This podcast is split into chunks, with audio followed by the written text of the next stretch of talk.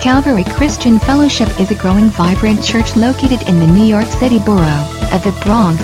CCF is dedicated to presenting the gospel of Jesus Christ through dynamic preaching, well-balanced teaching and discipleship, and vibrant worship and praise. It is our intention to raise up qualified leaders and ministry teams who will effectively impact their generation for Christ. Visit our website at www.calvaryny.org. Now stay tuned for today's message. Today, I want to talk a couple of minutes uh, growing and moving forward in a new landscape. Growing and moving forward in a new landscape. I'm going to uh, go, um, uh, let's go to, let me see. I'm just going to get into it and then I'll share some verses with you. Growing and moving forward in a new landscape. And the reason why I'm sharing this is because obviously we have uh, seen several cataclysmic shifts in our nation and even globally. Uh, right now, many people don't know what in the world's happening. Their head is spinning because of all the changes that have happened suddenly. Having said that, you need to understand these have been in process for many years. All these changes that happen suddenly is just a manifestation of something that has been in process for many, many years. So our assignment hasn't changed, our faith hasn't changed. The Bible remains the same. Cultures shift, fashion shifts, but God's word never changes. And here is the crux of this the cross was always an act of love. Always. It was always an act of love. So our shift today isn't, uh, oh, now we've got to get uh, upset and angry and fight. Yeah, sometimes, thank you. Sometimes it's, it's important to fight for right, but never forget that God loves the world. See, we were a part of the world before. By that I mean we didn't know Him. So, since we didn't know Him, we didn't know the benefits of the kingdom. We were not part of the kingdom of God because we had not come to saving faith yet. That's when God loved you when you were not caring, when you never visited a church, when maybe you even would curse using his name. He loved you there. It would be similar to a parent who loves their children, and the children uh, can sometimes get quite ornery. You know, kids can get mean sometimes. In school, sometimes kids can be bullies or they can be the bullied, right? Uh, and, and how many parents we have here? Raise your hands. So you've experienced that one way or another, where your kid gets bullied or your kid happens to be a bully. Right? And I know in this, in this congregation, nobody has ever been a bully. So I really appreciate each and every one of you. You've just been perfect in school. You never had anything, you know, wrong said about you, you know. But with me, I did. I had some things said about me when I was younger. But the truth of the matter is, mom still loved me. Sometimes she'd go to school and belt the tar out of me, right? in school, but she loved me. She loved me when she was kissing me, and she was loving me when she was using la correa. Anybody here knows what la correa is? La correa. No, she used to use la correa. The chancleta was for like speed stuff. It was like a quick thing. Huh? A branch. She never used the branch, but yeah, that's used. That, but she used to use either la correa or La Chancleta. And that was all based on love. And so if I didn't get La Chancleta in season or La Correa in season, Correa means belt, Chancleta means, you know, those slippers, slippers. But it's not just the average slipper, it is a, a nuclear slipper. It has supernatural powers. La Chancleta has a guided missile it has a GPS that wherever mother throws it, it lands. It's usually at your head. She throws it right at your head, hits you right in the back of the head. Never, never fails. But what I'm saying, all of that was based on love. Even when she had to correct you, or when dad had to correct you, it was based on love. I mean, if, if the family is in sync with, with, with the way a family should run. I know out there that sometimes there's child abuse, and we are, I'm not talking about that. I'm talking about when a family is correctly raising their children and in the correct context, even that was in love. And so we have to understand that even when we stand in love, some people are not going to like us for what we have to say. You have to be okay with that. You have to be okay with them calling you a bigot because you believe God, because you believe His word. You have to be okay with that. You have to settle that issue right now. That some people are not going to like you just for who you are, just for what you believe. But I, I love God more than I love uh, the accolades of people. There are times when people are going to want to shout me down because I'm sharing the love of God, because I want to pray for somebody, because I want to bring a Bible to work, because I want to wear a t shirt that talks about the love of God or just says Jesus. That's all. Just the name Jesus many times is offensive to people because they don't understand the love of God. They think that God is chastising them, God is sending them to hell. He's not sending them to hell, sin is sending them to hell. See, you know, our, our lives out of order is, is destroying us. We don't need God to send us anywhere. We're doing it ourselves. You know, so there's, there's definitely a changing landscape out there, but we have to continue to remain consistent. Having said that, there is many times a critical spirit, if, if, it, if, I can say it that way, or a mindset many times that we've seen in churches, where a person that doesn't have their life perfectly aligned with, the, uh, with Scripture, or doesn't dress like they do, or doesn't talk like they do, or maybe smokes, or maybe drinks a little, is ostracized from the church. We have to be more loving like that because, you know, we don't fix ourselves up to come into the kingdom of God. We come to church to get fixed up. So I say, come in with your cigarette smoke, come in with your drinking, come in, just come in as you are, and let the Spirit of God move upon you. And then we can help you in that process. We won't be judgmental to you. We won't try to say, oh, we're better than you are, because that's dumb. Because, you know, I mean, there, but by the grace of God, go I also. Right? I was in that position one day. They were in that position. We were in that position one day, right? So the love of God has to be expressed in and through us. So if a person who uh, maybe right now is celebrating many of the shifts that are happening in this nation come to our congregation, what's our response? Love them, encourage them. Now, if they want to make us do something uh, that really, in truth, uh, our belief system doesn't allow for it, then we respectfully and lovingly. I don't have to fight. I don't have to curse. I don't have to get angry. I just listen. The Scripture says this, and we, you know, we love God and we love His Word. Because of that, we cannot do this. Oh, you bigots! I said, well, feel whichever way you may. I'm not a bigot. I love you. God loves you. Thing is, is that our faith does precludes us from doing this. You might get criticized for that. You might get chastised for that. You might get reprimanded. Right now, there are states that are literally imposing fines on people for their belief system. Well, you know, it's not the end. Just because they impose a fine, don't mean we have to pay the fine. We have lawyers, we have a faith community, and the fight has just begun. So, in the coming days, months, and even years, this whole debate is going to be um, hammered out because just because the court said, well, we believe, or five of the judges said, we believe that, for example, same sex marriage should be the law of the land. Okay, fine. That's their belief. It's their belief. But since they're judges, right, their belief has a strong play in uh, the way policy is issued in the nation. But let me make something clear they did not create a law. Because the Supreme Court does not create law, Congress creates law. See my point? So what's going to happen now is now their decision is going to be argued in courts for the next couple of years. And now, as we know, the way uh, a landscape is shifting, people are moving away from reality. They're moving away from facts. They're moving toward what I feel. Now, logic can dictate to you that uh, a, a man is a man because DNA says so. That's logic, and that's a fact. But we have seen um, a past celebrity, uh, one of our uh, gold medalists, decide I'm a woman, right? So, but does that make him a woman? No. He's not a woman, he's a man. Now, he wants to dress like a woman, he wants to look like a woman. I understand that. That's a different story. But today, they want to get rid of fact and just say, well, if you feel like it, then you should go ahead and, and be. You can't be, you could just act like it. That's fact.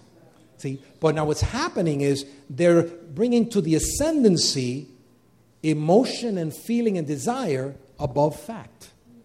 So fact is going down, and emotion and desire, fleshly desire, is being brought up to the point where, as it were, a fact. And it's very troubling because now they're going to have to debate and argue about many, many issues that will rise up because of that. Namely, for example, if I feel I'm a woman today, I should be able to go into a woman's bathroom, right? No. Well, guess what? Certain states are allowing that. See, so that becomes troubling to the average population.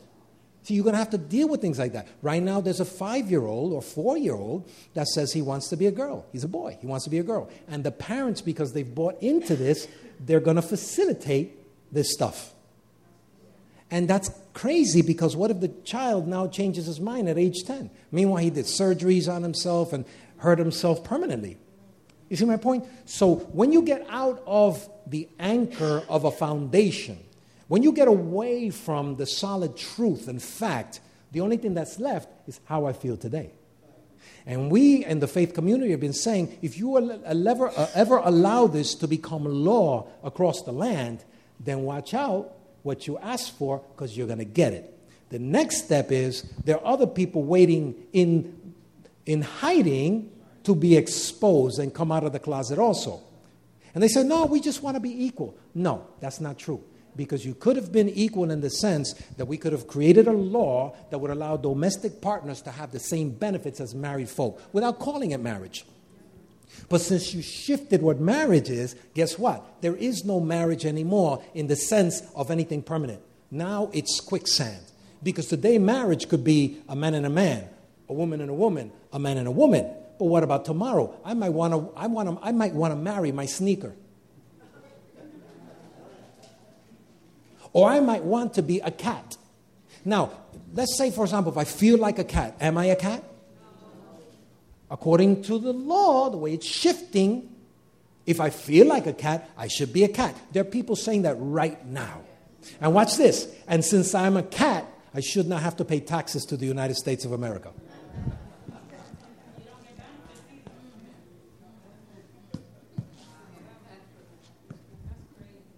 No, no, see, exactly right. You just finished saying something that now the same sex proponents are saying. No, that's crazy. Well, 10 years ago, what you were asking for was crazy. See, it's a slippery slope when we get away from the concrete, when we get away from the foundations, from the moorings uh, that this nation was born on, or was built upon, it's just a matter of time till the nation is destroyed. Ah, you you're, you're dumb. You, you, you guys are bigots. You, you don't know what you're talking about. You, you're, um, what's the word? Um, conspiracy theorists. No, you've seen it in history. All across history, anytime a nation gets away from solid foundation, from solid fact, the only thing left is how I feel. And the problem is today I feel this way and tomorrow I feel that way. Are you aware right now that there are child pornographists or uh, pornographers that like to sell children's pictures, people that love children, that right now want to come out. And there's legislation being written right now that wants to make them normal.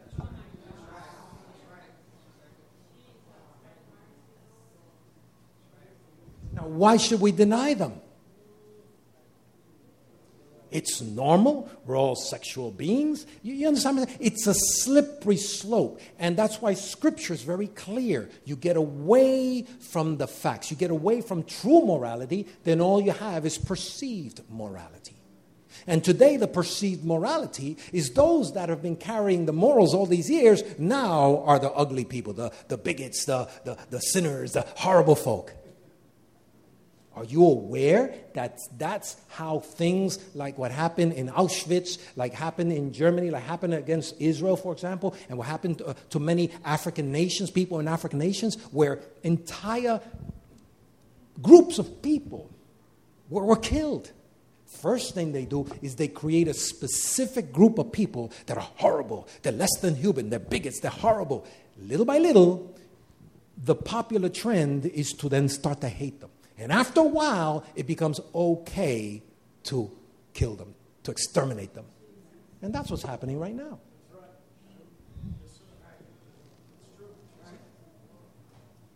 So, right now, if you go to a planet, they're looking for life on a planet, right? What are they looking for when they say they're looking for life? Hmm? Basic elements, but what do they call the life? Are they looking for anything? Uh, can we say microbes? Not so much intelligence. They're not even looking for that. They're not looking so far like Hollywood, you know, where, where you the, the full-bodied alien, you know, the gray aliens, you know. They're not looking for that. They're looking for microbes. Signs of life, microbes. Right? So they call a microbe a life, a sentient life. But yet, here in the United States, the life inside a womb is not life, it's a fetus.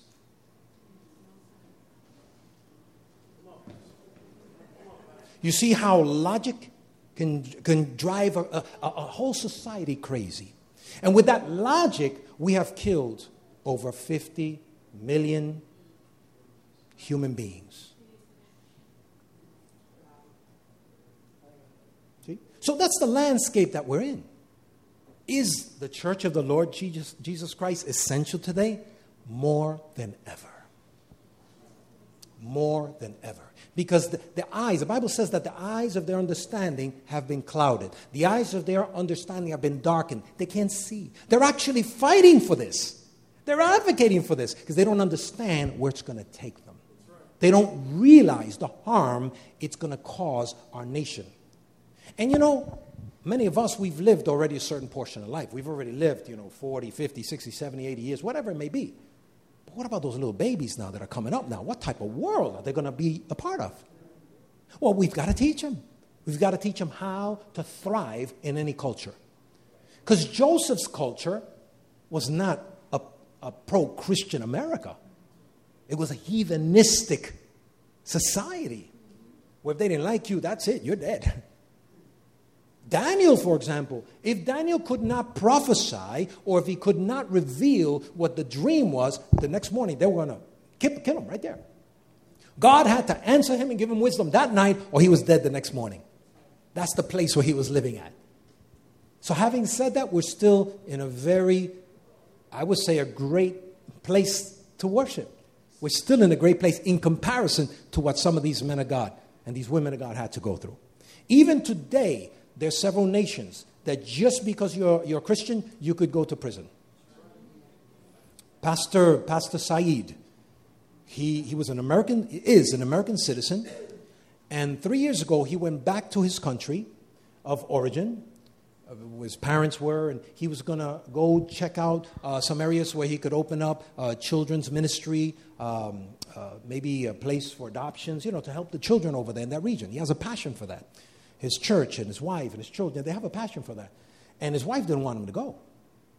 But he said, I, I have to go. I, I have to go. I, you know, it, it's part of my ministry. I really feel the need. He went over there. They arrested him. And they arrested him because he was preaching the gospel of Jesus Christ. They said he was inflaming society. He was talking about the order of the government and a whole bunch of other things. He was just preaching the gospel. He was just ministering to the children. That's all he was doing. He's still in prison now, almost four years later. See my point? So, having said that, we still live in a society that we have relative freedom. So, what do we do? We relax, chill out? No. Stand in the gap, pray, be a witness. What's the best way uh, to change society? Change people's hearts. You see my point? So, today, more than ever before, we have to be bearing fruit. We have to make sure that we activate that which God placed in us. In Luke chapter 19, verses 11 through 13, I'm going to read these verses. Luke 19, verses 11 through 13. And as they heard these things, he added and spake a parable, because he was nigh to Jerusalem, and because they thought that the kingdom of God should immediately appear. He said, therefore, Jesus did, a certain nobleman went to a far country to receive for himself a kingdom and then to return. So a nobleman left, but later on to return. But what he did before leaving, he called his ten servants and he delivered them ten pounds and he said, Occupy until I come. occupy until I return. In other words, Jesus was talking about the kingdom of God. And he's saying it's similar to this. See, because Jesus left, he was taken up to the Father, right? And he's returning. But before he left, he gave gifts on earth. He released gifts on earth. And we all have these gifts. We all have these abilities. Different ones. Not everybody does the same thing, but we all have these abilities. So, everything in our nature, everything that God has created in us has the ability to grow, to move forward, to multiply, to expand. Everything. We are created for that. It's, it's weird when we as humans stay the same, never change. If you look at societies, they'll start with one family, then it becomes two families, then 10 families, then they put a building there, then they put three buildings, and then they put 10 buildings, and then they create a little simple set of laws to live together, and little by little, that becomes a city, and then it becomes a state. It's our nature to expand and to grow. So it's interesting that we look at the trees, we look at bushes, they also grow. God placed in us the ability to grow, the ability to expand. And then He put in us the kingdom of God. So we as a Christian community, it is our in our nature to make sure that the kingdom of God, that the laws of God, that the grace of God, that the love of God expands in all of this terrain, in all of this community. And I'm praying for this community, Say, Lord, raise this community up. Advance it greatly, multiply it greatly. And I'm expecting the days when the place is going to be so packed out, we're going to have to double park. You know why? Because we're here now. No, I'm serious. Wherever churches really start growing and they start doing what they're called to do, people come from all different regions. And then businesses come, and then people come and move in and, and build buildings and buy houses. So I expect this community to prosper in many ways prosper spiritually, prosper emotionally, prosper uh, in terms even of, of the infrastructure. I love the fact that two doors down, there was that beat up building. Now they're making it really nice. I like that, changing the sidewalk. Remember, the sidewalk was so destroyed? I, I like that. I appreciate the advancement in community. And we're going to do the same thing. Little by little, we're going to fix our, uh, the outside. You know, we only have the building a year. We have to first fix here. And now that we have our air conditioning, now we work out there. So that's the next project for us. But the most important thing is the heart of man. Amen. One time, Dr. Bernard said this. He said, When change is necessary, not to change is dangerous. You look at an example a, a woman who gets pregnant. In the beginning, when a woman is pregnant, she just faintly knows because she senses one or two things in her system, inside, changes to her body, right? But nobody else knows. Nobody else could see a thing. There's no evidence unless you take one of those tests, unless you go to the doctor and take a test, right? But after two months, are there any changes? Huh? Sometimes. There are, there are ladies that are two months pregnant, you can't tell. But she knows, and her husband knows, right? Because they've talked about it, they're, they're now excited about it. Uh, uh, the husband's saying, Be careful, don't work too hard. You know, you have to shift your life. Everything has to shift. Why? Because there's an expansion in process. Now, what about after five months? Everybody knows. You know, sometimes no. Sometimes there's some ladies that are five months pregnant and you could barely tell. There's some ladies have gone all nine months, they themselves didn't know they were pregnant. Yeah, it's happened. And then suddenly they start getting pains, pains and heart. They go to the bathroom, they're keeling over, suddenly a baby comes out. It was what? I, I was pregnant. It has happened.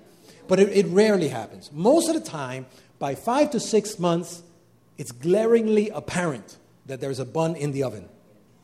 Right? That there's a beautiful child on its way, in process. Now, what are some of the changes that happen when a lady is pregnant? She's already five months. What are some of the changes that happen? The smell is horrible. The, smell is horrible? The what did you?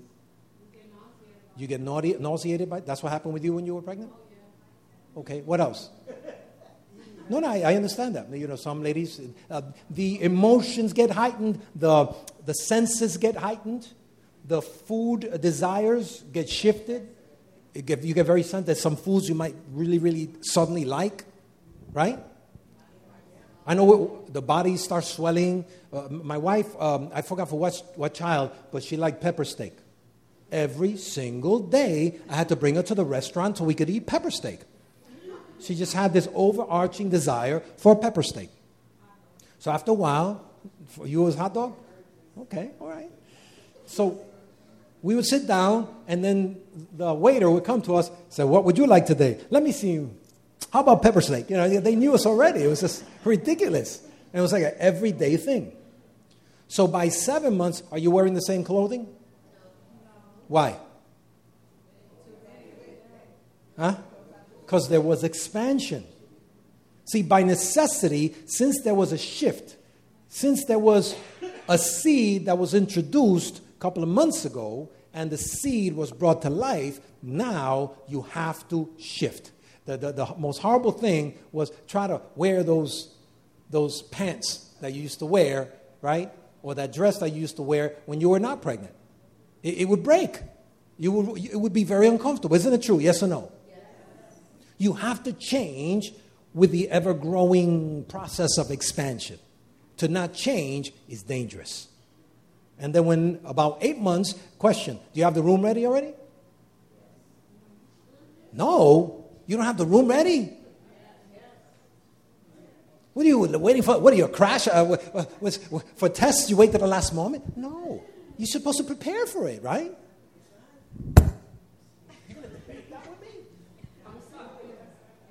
You have to prepare the room already. And you have to have a, a something for the kid when the kid comes out, right? A cradle, right? At least. Don't tell me. When they were born, you didn't have anything. Well, well then I should knock him upside his head. Yours were preemies? Okay. Well, okay. All right. So let's just say that they're not preemies. Let's say they're full nine months. It gives you at least the opportunity to prepare. But the point I'm making is that, and it's a good point because it was preemie, it came beforehand, so it came before, so you didn't have a chance to be prepared. But if you're prepared for it, what happens? Everything's in place. When the baby comes out from the hospital, mom comes out, where do we go? Back home? And does she have a nice room for the baby? You have the paint already, right? You have the bassinet. Everything is ready. Why? Because you were preparing for expansion. You were preparing for the forward momentum for the new season. So the mistake is if we know we're in a new season, if we fail to prepare, then we're preparing to fail. You see? And this is the key, and that's what the Lord is saying to us today. We need to expand. We need to expand in here, we need to expand here, we need to expand in terms of our sensitivities, our, our discernment. We need to expand. We need to minister in a different way, still share the love of God. We need to expand in our love, but we also need to expand in the knowledge of the Word of God. Because when you have Christians that don't know the Word, anybody can mess with their head. If you don't know the Word, you're going to get confused by anybody. So, people that don't know, or rather Christians that don't know the Word of God, that's a dangerous asset to be sent out there. Not only that, you could actually be confused by the people that, you know, bring in the arguments. Right now, there's uh, um, uh, maybe a professor or somebody like that that's trying to bring forth another teaching. And this teaching is that um, Uh, that there was a manuscript that was exposed somewhere that there were a group of people that made up Jesus. Just made them up, concocted them, put the story together. We're going to create a Jesus. But if you don't know the word, if you don't know history, if you, if you didn't study and understand how precious the truth is, and how historically all these documents have been gathered throughout the process of 1500 years. That, these, that the Bible's not even a, a, a book, it's 66 books of men that wrote in, in terms of what they experienced in their time, in their season. If you don't know the word, you won't know that there were over 500 people that saw Jesus resurrected and wrote about it and testified to this This is not uh, merely a belief. It's not merely, uh, you know, a concoction in somebody's mind. It's established fact. Come on. Yes. Historical documents found in different places in the world testify that there was a resurrection. Amen. Can't debate this if you know about it. But if you don't know these things, anybody can mess with your head. Well, the Bible's really not. That's just a fable. Excuse me? History proves it. If you don't want to believe it by faith, just understand manuscripts have been found, Dead Sea Scrolls, and other things throughout the process of our history. And the Bible, or these 66 books, have been written over and over by people that dedicated their lives to literally writing from the original manuscripts and repeating the, the, the truths. And year after year, decade after decade, century after century, these truths have been kept for future generations. Thank you, Lord, is right. Thank God for raising up scribes, for raising up men that literally wrote of these things and, and just made copies of them over and over and over. Then we had the printing press in the 1600s where this could be mass produced and it was able to be given to the nations. So we praise God for that. But if you don't know the word, you're in trouble because they're coming up with some crazy stuff today. And if you don't know, you'll, you might believe them. You know? So but the other thing about expansion and growth and, and understanding who you are, even though there's a shifting landscape, another thing is that growth will always happen in the midst of pain or crisis or even discomfort. Question How many of you here were pregnant and never had any discomfort? Huh? No, my wife had discomfort. I was there. I, I'm an eyewitness. She had great discomfort. All ladies do. Because, I mean, hello, you're going to you're gonna balloon twice or three times the size and you're not going to be uncomfortable? Come on. And forget about the fact that, you know, when, when it's time to birth a baby, you know, we're, we're not birthing a little pea. You're talking about a seven, eight, nine, ten pound creation. That is very uncomfortable and painful, severely. I know I was there all three times with my wife. So even though I didn't experience the pain, I saw what she was going through. But I didn't want to be seated, seated out there. I'm sorry, I had to be in there. I was there. And then when the lady would get ready for, for the birth, I would say, okay, get the mirror ready. That's right. Okay. I would see the way that the doctor had to sometimes snip, cut flesh to facilitate the birth. And then I would look at my wife and I'd see her face purple esque or purplish. Yeah, yeah. I, re- I remember those days. And then when the baby is born, they still have to, you know, help her now because now after the birth, then comes. Uh, exactly right. One of those. The, you got to get that placenta out also. I mean, it's, it's painful. It, so whenever there's going to be change, it's going to be painful. Right now, a lot of you are in pain because God's bringing you through that shift through that change. And you're feeling pain, maybe emotionally. You're feeling that discomfort because God's expanding you. And some of you are fighting every step of the way because you don't want to expand. I like it here. I like it the way I am. I want my comfort. I want it back to the way things were. Sorry. It's never going to be that way again. The life that you knew is over. It's a new season, it's a new time. Praise God. so, Galatians 4:19 the apostle said, Little children, for whom I am again suffering birth pangs until Christ is completely and permanently formed or molded within you. So the apostle, when he was busy discipling others and preparing others, he would go through birth pangs, as it were. He would go through the difficulty. And don't tell me that you haven't experienced the difficulty of having to mentor somebody else. It's always painful because the person will disagree, they'll get angry at you, they'll get upset at you. Have you ever had to help somebody through a problem? Yeah, now sometimes they get angry at you. I know what it is to lose friends because they came to me to ask for help. So when I go there and try to help them, you know, you, you might have an issue with this. What? They get upset and they leave. They don't want to hear it. And it, it's sad because, excuse me, you asked me for my help. You asked me for my, you know, for my ideas and my wisdom or, or what I thought. But when you're put in that position, hey, as a friend, you've got to be true. You've got to. The worst thing in the world is see a person with a problem, say, ah, everything's okay. No, it's not okay. You've got an issue. Right?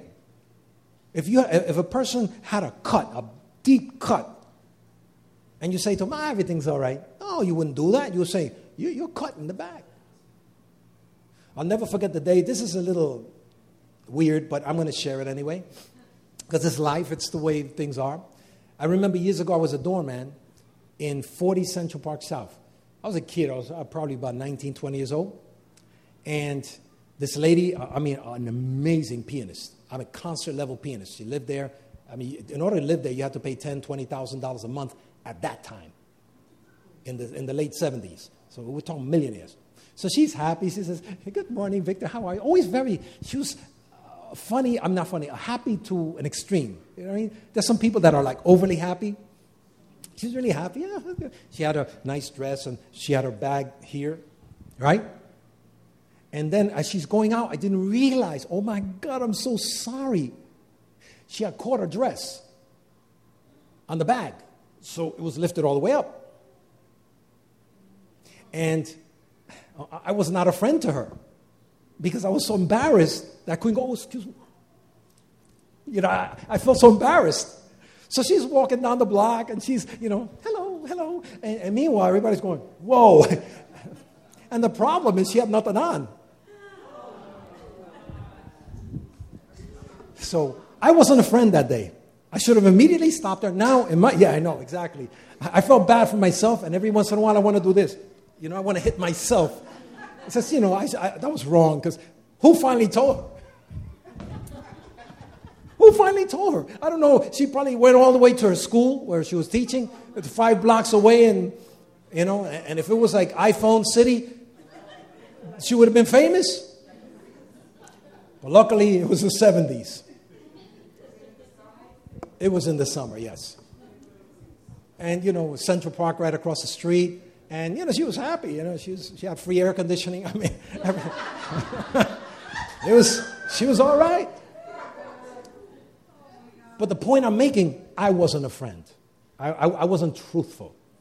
And, and, and even today, I think about it, you know, I smile about it a bit, but I realize that's exactly many times what we do to each other. We see a harm, we see you running into a wall, and we won't stop you. Say, by the way, just saying, there's a wall about 10 feet away, and you're running right into it. Because we don't want them to get upset at us. So we rather have their, I don't know, their happiness with us, right? Their affirmation of us, rather than being truthful with them and maybe even hurting them because there's an issue that they're myopic in, they don't see it. But if we don't say it, what's going to happen? The only other option is smash. So the shift has happened. We have to be faithful. So, what did this Lord do?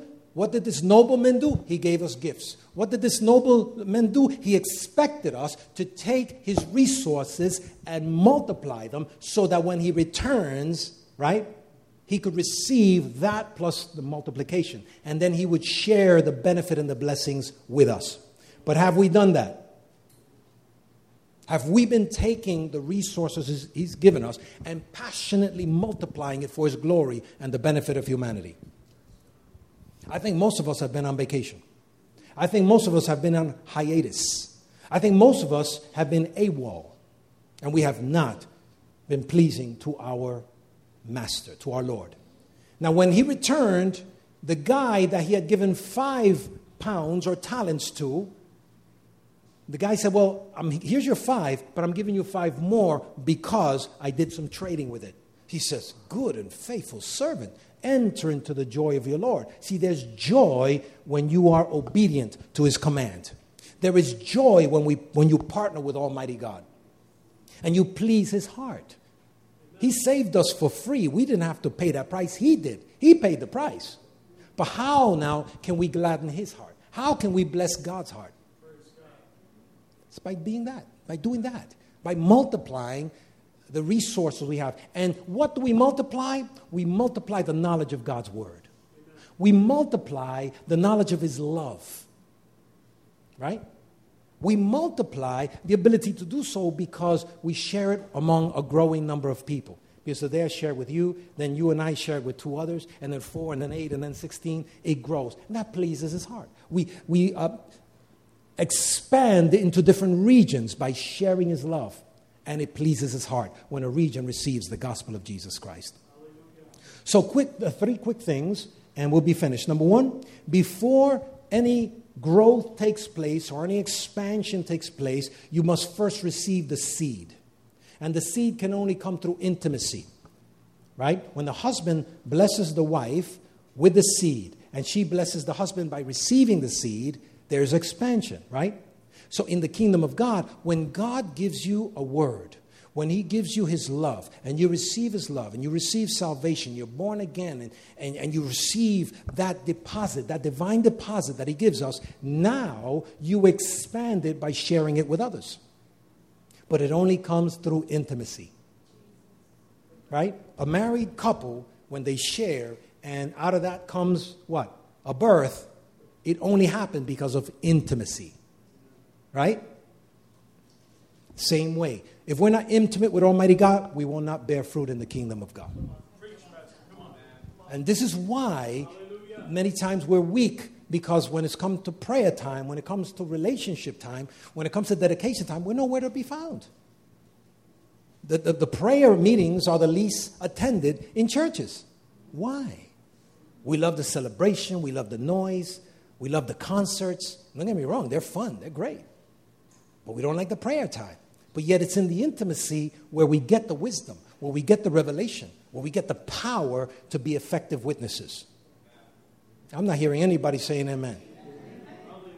And, and, and this is, uh, unfortunately, uh, you know, shame on us because we listen to our flesh more than we are obedient to the Word of God. I don't like to pray, man. The prayer is not my thing. It's not a matter of being your thing. Excuse me, is breathing your thing? Is eating your thing? Well, that's another thing altogether. We like eating, it's fun, it's enjoyable. But if you don't eat, you die, right? If you don't breathe, you die. Some people say, I don't like water. Serious? Yeah, some people don't like to drink water. But yet you're drinking water in other ways because you'll drink soda, you'll drink other things that, have, that contain water. You have to have water, you die. Well, I'm saying a Christian that doesn't have prayer or a prayer life, spiritually dead or spiritually, you know, very weak and feeble. So there has to be that intimacy with Christ. I go to church on Sunday, that has nothing to do with intimacy. That, that's, that's public. We're coming together, corporately worship God, and to receive instruction so they could continue to fuel your intimacy with Almighty God. Praise God. If you can't say amen, at least say ouch. say something so I can know you're still awake. See, so intimacy is very important in order to be able to bring life. The second thing, actually, let me say this your vision is your future. And part of what he imparts in you is a picture or a seed of your future. So your vision is your future. If you don't receive a seed from Almighty God, a picture, a panorama, a vision of your future from Almighty God, the only option is your past. As you continue repeating the past until you receive a new picture for your future. Wow. Praise God. The thief does not come except to steal, to kill, and to destroy. I have come that they might have life and that they might have it more abundantly. Praise God. We remember the past, but we imagine our future. Our past is fixed, right? But the future is unknown. The only way we could relate to the future is as we see God's future, as He, as through, in, through the process of intimacy, He shares with us what's our better future. My God. What did He tell, what, what did God tell um, Abraham? Abraham, look at the stars. What he was doing, giving him a picture of an expansion. Abraham, look at the stars. That's how your children are going to be. That's how your grandchildren, your progeny is going to be that huge. That if you could count the stars, you'll be able to count your progeny, your, your children, grandchildren, great grandchildren. That's how big your family is going to be. Whoa. Abraham had never seen that before. Then he brought him to a beach. He says, "Uh, uh, Can you count the sand? He says, No. He says, That's how your family's going to be. She was giving him a picture to expand him on the inside. And that's what God is doing in your heart, in your mind, in your spirit, man. He's expanding you because otherwise you continue to shut out the things that God wants to do in your near future. So it's going to take you allowing yourself to be expanded. And that expansion will take some pain because part of the pain is your own flesh. Your own flesh does not want to get out of its comfort level.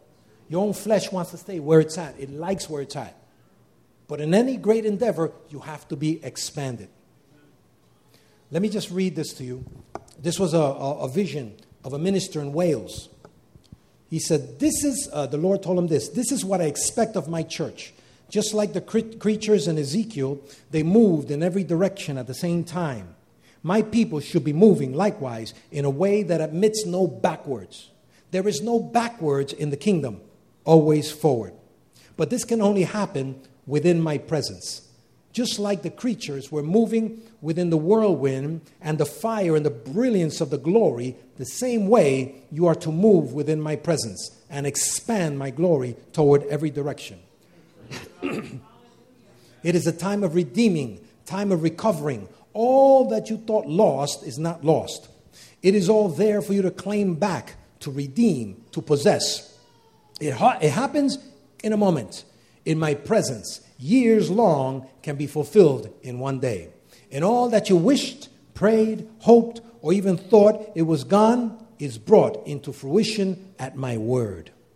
However, your time of fulfillment requires a place of fulfillment as well. My time is kairos, ever present now, and the place is my presence, ever expanding here. Only within the presence of God can you find fulfillment in your time, because within the presence of the Most High God, you see kairos becomes your time. Now, I don't know if you know the difference between kairos, it's not an American word, it's a Greek word. Uh, there's kairos time and then there's chronos time. Chronos time is the time that we use, where, you know, hours, minutes, right? Kairos is a now moment, a suddenly that shows up. You weren't expecting it, and bam, it's there. Uh, God talks about future seasons, and then something, sometimes a season just comes. It could come January 1st. It could come March 13th. Doesn't make a difference. A kairos time is a time that is a, a now moment. And in God's presence, what happens is God exposes to you his kairos moments. Where, whereas you didn't think God was going to do something, and suddenly in his presence, suddenly, bam, in a moment, he ushers you into a new season. He gives you a new wisdom. He gives you a revelation. He gives you an understanding that takes you into a new season, into a new authority, amen? Into a new enablement.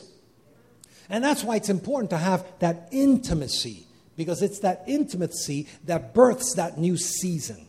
And this is why many of you have been going through a fight. You've been struggling internally, you've been not sure what's going on, but God has been working on you, preparing you for that kairos moment, for that moment of expansion, for that moment of revelation, for that moment of recognition that it's a new season for you and you're authorized and deputized to now take the word of the Lord and take the grace of God and take the wisdom of God and take his exousia. Exousia is delegated authority, where God now sends you with delegated authority into a place and speak prophetically into a region, into a family, into a person, into an economy, whatever, into even a local church. There are times when God is prepping you, and then when He sends you, He sends you with a supernatural ability, with an exousia, an authority that when you speak, then He manifests.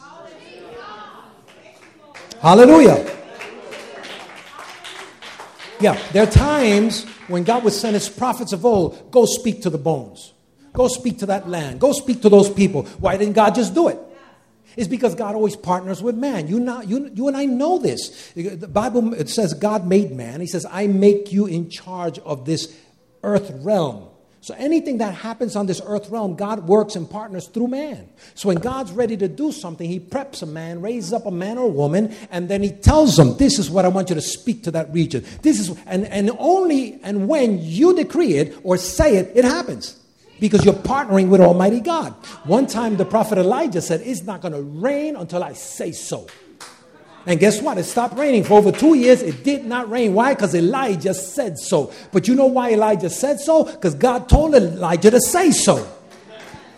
God could have just made it stop raining, but he wanted to partner with God because that's his word, that's his will here on earth. He created man to be in charge here on earth. So when God said, You go speak to those people and tell them that it's not going to rain uh, except at your word, he went there and says, It's not going to rain except that at my word. And guess what? It didn't rain. And then one day God said, Okay, now it's time. Let the rain flow. Go speak to the atmosphere and tell it to rain. Praise God. So he went over and he said, Rain. and then he told then he told his assistant, I want you to go and check the, the sky out. So he went out, he came back, he says, Nothing. Go again. Uh, nothing. Go again. Seven times. His assistant went looking at the sky to see if there was any rain. At the seventh time, the, the, the, assistant came back. He says, It's a small cloud in the sky. He said, Okay, let's run because the rain's on its way. Let's run from here because the rain is on its way. So Elijah lifted up his, his, you know, in those days they had these big frocks. He lifted it up, and the Bible says he ran so fast he outran the horse. He got back to town so fast because he had a revelation. He knew what was on his way because God had said it to him and God had said, release it on earth and it's going to happen. And here's our problem. We don't believe anymore, then God can work through us. When I want to remind you that God is waiting for you to get your act together and to understand that you are his agent here on earth. And he's waiting for a man, he's waiting for a woman that he could partner with and partner through.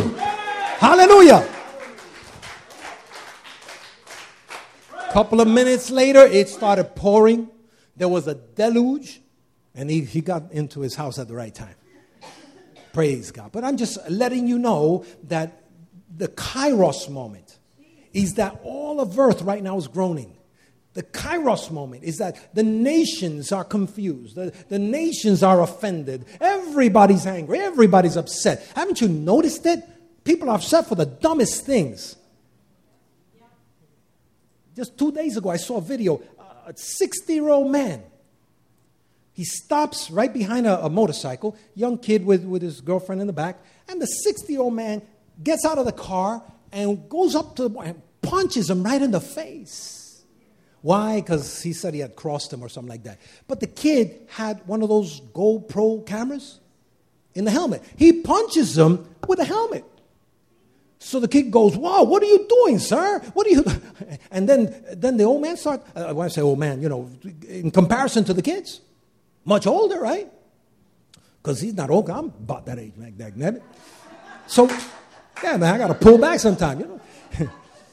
so he, he goes up to the young lady, he pushes the young lady. So now the young kid gets out of the bike and he goes, Hey, excuse me, excuse me, don't, don't mess with my girlfriend.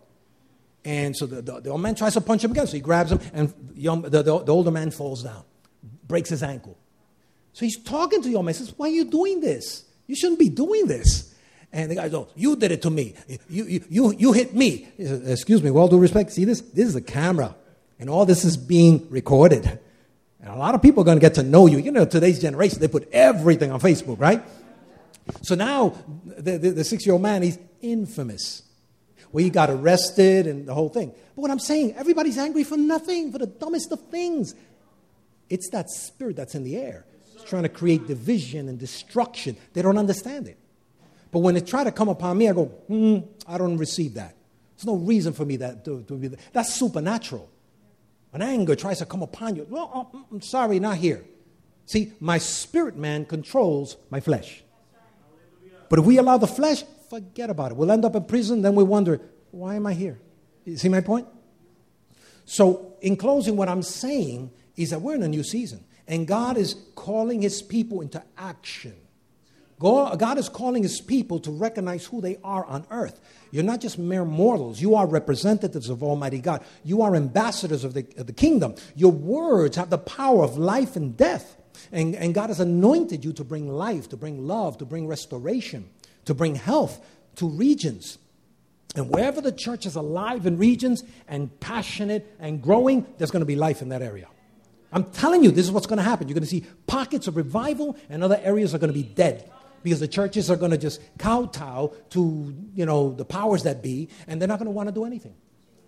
No. No. Let's be a church, a, a, vibrant Christian community that brings life and healing and love. Amen. You ready for that? Praise God. Well, I love you very much. Appreciate you. And I'm looking forward to it. I'm excited as to what God is doing, but what He's about to do is going to be amplified because everything's being amplified today. Hate is being amplified. Yeah. Destruction is being amplified. Well, guess what? The anointing is also being amplified.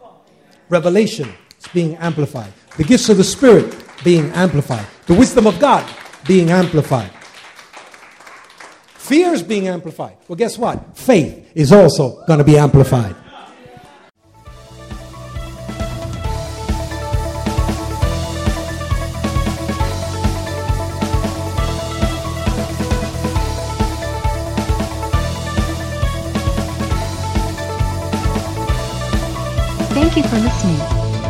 Pray that this message fueled your faith. For more resources, visit www.calvaryny.org. You are blessed and highly favored.